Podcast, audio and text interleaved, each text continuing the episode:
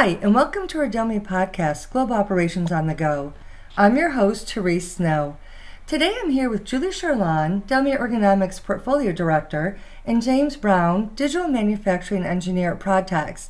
We will be discussing Delmia's new solution, Ergonomic Workplace Designer, a breakthrough role in the design of manufacturing workspaces. Julie, you've been in the ergonomics industry for many years. Can you please tell us a bit about your background? Sure. My background is in biomechanics and ergonomics. Uh, I'm based in Montreal, Canada, and I've been um, uh, leading the, the virtual ergonomic domain forever at Dassault System Delmia. Fabulous. Yep, we're so glad to have you. James, uh, would you mind telling our listeners a bit about yourself as well, your background? Yeah, sure thing. Um, so, yeah, so I work in uh, the manufacturing sector. Uh, so I've worked with Delmia for three three to four years ish. Um, yeah, I'm interested in kind of exploring the latest and greatest bits of software, and yeah, I was hooked up with this great new bit of ergonomic software. So excellent. Sounds good to me. Thank you both for joining us today. So, Julie, what has kept you busy lately? Aha! Glad you asked. The question. yeah. Well, the well what's been, um, let's say, uh, fueling uh, the uh, the motivation to come to work every single morning for a few years now is to, well, let's use this expression, give birth to a new product um, that we hope will help a manufacturing engineer, process planner to build safe and efficient workplace in 3D. That's really what kept us uh, busy, me and, and the whole team um, around virtual ergonomics in Montreal. And the cool thing is that James here uh, generously accepted uh, test uh, yesterday this brand new product. So maybe I'd like to, to just turn this to you, uh, James, and say what's understanding that the, the our listener never saw ergonomic workplace design and they might not be uh, used to work in virtual ergonomics in 3D. Um, what is your impression on your test that you did yesterday, generically speaking? Yeah, yeah, sure. Um, so it was overall, I'd say really, really impressive. So I've gone from other software to 3D Experience ergonomics at, at work, um, and I found that a huge leap forwards. And then again, going from that software to ergonomic workplace designer yesterday, testing that out, it was to me it seemed like another massive leap forward in, in ergonomic technology. So the biggest thing I found with it was just the ease of use. Uh, so even as someone who's not a ergonomic expert, I was able to really quickly analyze a manufacturing scenario, understand what's happening, understand what the issues are, and resolve the issues pretty pretty quickly. Yeah, was, that's that's the big thing I think, which is different with it and important. Yeah. Hey, thanks. Hey, and James, just for uh, understanding here, uh, do you have any background in ergonomics, like courses or anything that you would have done in ergonomics before? Yeah, so um, only through Dassault Systems courses for the previous ergonomics at work package. Um, so I would never say I'm a ergonomics specialist, such as yourself. But yeah, so I, I wouldn't say I, I know the ins and outs of every single joint in optimal positions. Um, but that's kind of the point of the software, which I, I think is really great. Um, so for me, I focus on normally on manufacturing solutions, so it could be equipment, robotics, process, things like that. Um, and yeah, even without being an expert, I was able to get interesting results out, like if there was a crick in the neck or if, if a screwdriver was too high up, can it be lowered to be in a more optimal position? Um, yeah, it was a pretty powerful tool considering I I, I imagine, probably more experience than the everyday person, but by no means an expert.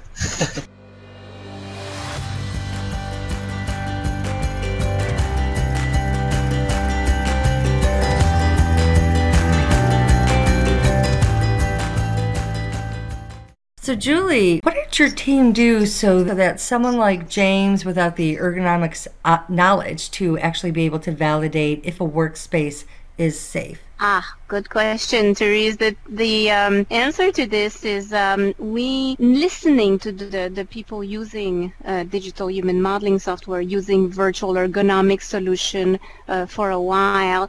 There were two elements preventing people from being able to actually use a virtual ergonomic product uh, for people like James with no ergonomic domain. It takes a little while with uh, today's product to posture the mannequin because as you know or maybe as you don't know i'm just saying ergonomics is the essence of understanding the interaction between the worker and its environment so in order to be able to analyze ergonomics is for sure that the user wants to position the mannequin, posture the, the mannequin just like a real worker would be doing the task. Today's ergonomic software takes a little while to position the mannequin. And James, please go ahead and comment about this if you agree or not. That's what you're here today. Yeah, yeah, or maybe other word to explain. Yeah, it's certainly a lot quicker than previous software I've used, uh, but it's still the current software in the market. It does still take some time.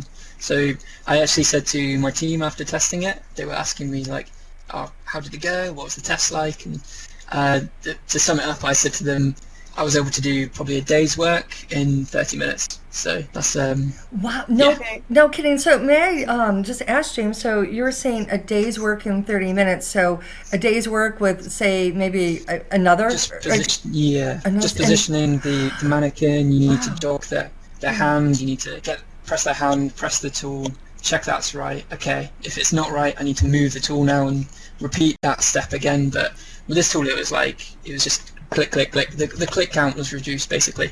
wow. Um, and I think a lot of the thinking behind of it was just synchronized, and it's, it's done in that engine behind it, which uh, yeah, it was good. It was it was streamlined Yeah. basically, really streamlined.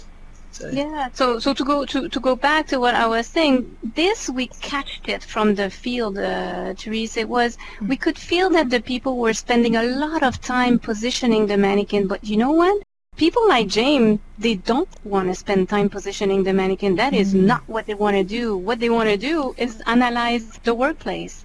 So what we did, we set up a collaboration with the Montreal Engineering University to develop a technology that's called the Smart Posturing Engine. And what the Smart Posturing Engine does, it produces, creates a, a mannequin posture automatically in one click. And I heard you say, James, yesterday, something is happening like the magic is happening behind and, and and the word that i could put beside the magic is happening behind is this technology that's called smart posturing engine that's the technology that positioned the mannequin uh, in there Yeah, and, and yep. I, I had a few. I was raising a few questions, wasn't I, during the test? I think, if you remember, where I was, I was saying like, is the standing position for the mannequin? Have you guys preset that, or is, did you define that before I joined the test? And yeah, I was pretty surprised to hear that none of that was preset. It was just through this through this calculation and through Calculated. engine. So it was it was really impressive. Calculated through the algorithm. So, so this is the first. So when you ask me, Therese, Yeah. what did you do to help people like James? That's the first thing we did. We thought about this new technology that would create a posture automatically. We team up with the um, engineering school in Montreal, and we developed this new technology that's called the Smart Posturing Engine. That's the first thing we did. And in the meantime, there's another thing we did also to get to where we were to where we are today is to um, find a way to tackle another problem. I would say, uh, not just the fact that it takes a while to position the mannequin, but another uh, consideration also that I could hear often on the field is, well, I'm not an ergonomist. I'm, I'm Mhm. supposed to build workplace, and that's done very early in the design process, but I'm not an ergonomist. I don't have an ergonomic background. And in your software, I need to know what ergonomic analysis to take, when to take it, and then once I have the um, result, I need to interpret. And I'm not an ergonomist. So that's the second thing we did, uh, Therese. Again, we team up with another uh, engineering school in Montreal, and we develop another technology that's called Ergo4all. And what it does, and please understand here, it does not replace an ergonomist. Mm-hmm. Not at all. The thing that it does is that it helps people like Jim in the software while doing their job with no ergonomic background to understand if the mannequin posture created automatically by the smart posturing engine has a risk to develop musculoskeletal disorder or not. And if that risk is high, mid, or low. So two technology Smart Posturing Engine for automatic mannequin positioning, and Ergo4all for risk uh, measurement of developing musculoskeletal disorder. James, is this what you saw yesterday, or maybe you have other words to explain it? Because you know, developing a software and thinking what the user is going to do, and actually what the user is actually doing and feeling and perceiving might be totally different here. Yeah.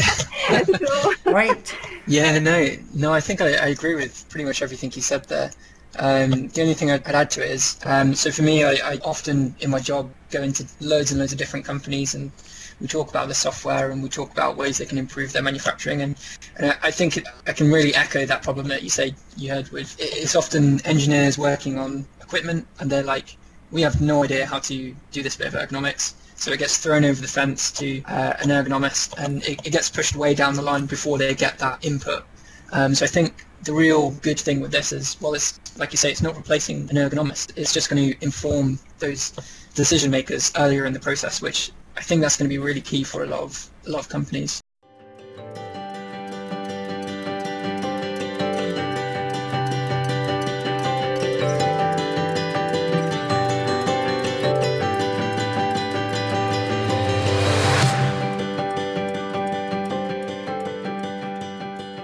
I, and I was interested, you were explaining a bit, James, about key decision makers can you explain a little bit about uh, about that and how this process can shape that? Yeah, sure. If you have a design engineer or a process engineer or anything like that, um, someone who's actually working on an assembly line or a manufacturing scenario, like you said, they're, they're probably not going to be an ergonomic expert or anything like that.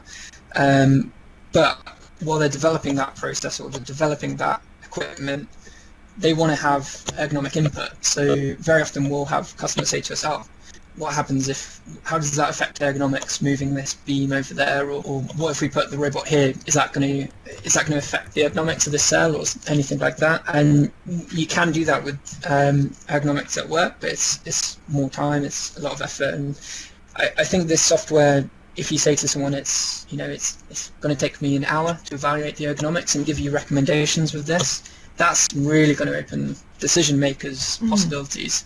So I think today what will happen is the decision maker will go, right, we need to evaluate this ergonomics.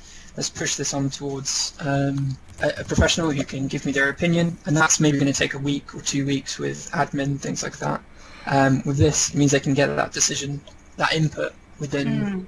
Yeah, straight away. So, yeah.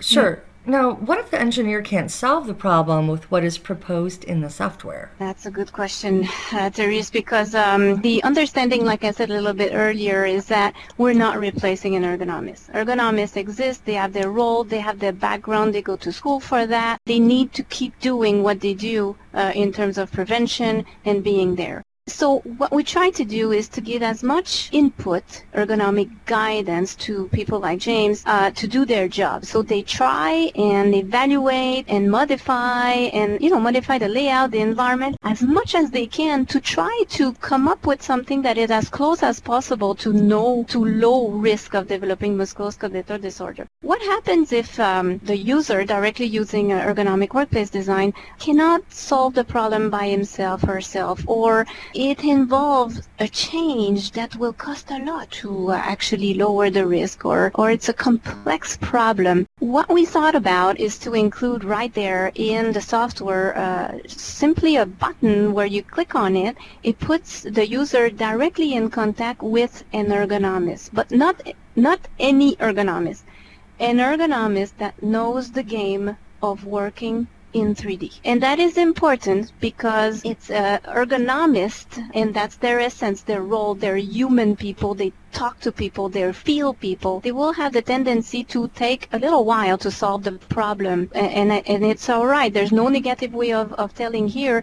People like James, they need their problem to be solved now. Mm-hmm. So they want to be able to play around with the environment as much as they can. When they can't and they click on this button, then they have someone that knows the game of working in 3D, which is trying to solve by uh, doing uh, different uh, changes in the environment. The way I can maybe symbolize this, Therese, is think about the following. Let's say uh, you want to do your income tax and you're not an accountant so you, you have a software that helps you do your income tax if your income tax is for your own family and you know you work and that's about it, you will be able to do everything you you want in there and everything will be clean. Uh, if you have three companies and all things in different countries and you've been married and divorced twice and you have 10 children, that's another way of, of doing things and maybe at that point in time you want to contact a, a an, an accountant. I don't know if it makes sense my uh,